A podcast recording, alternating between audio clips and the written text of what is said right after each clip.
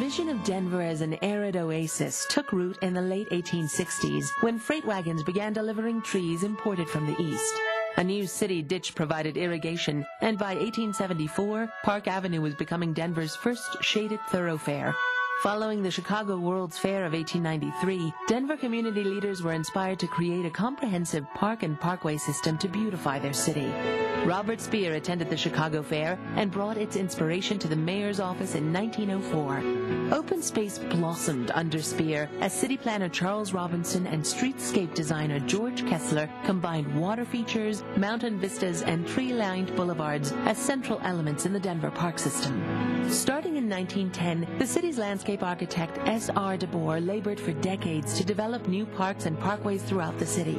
By 1912, the son of the nation's preeminent landscape architect, Frederick Law Olmsted Jr., was designing Denver's unique mountain park system.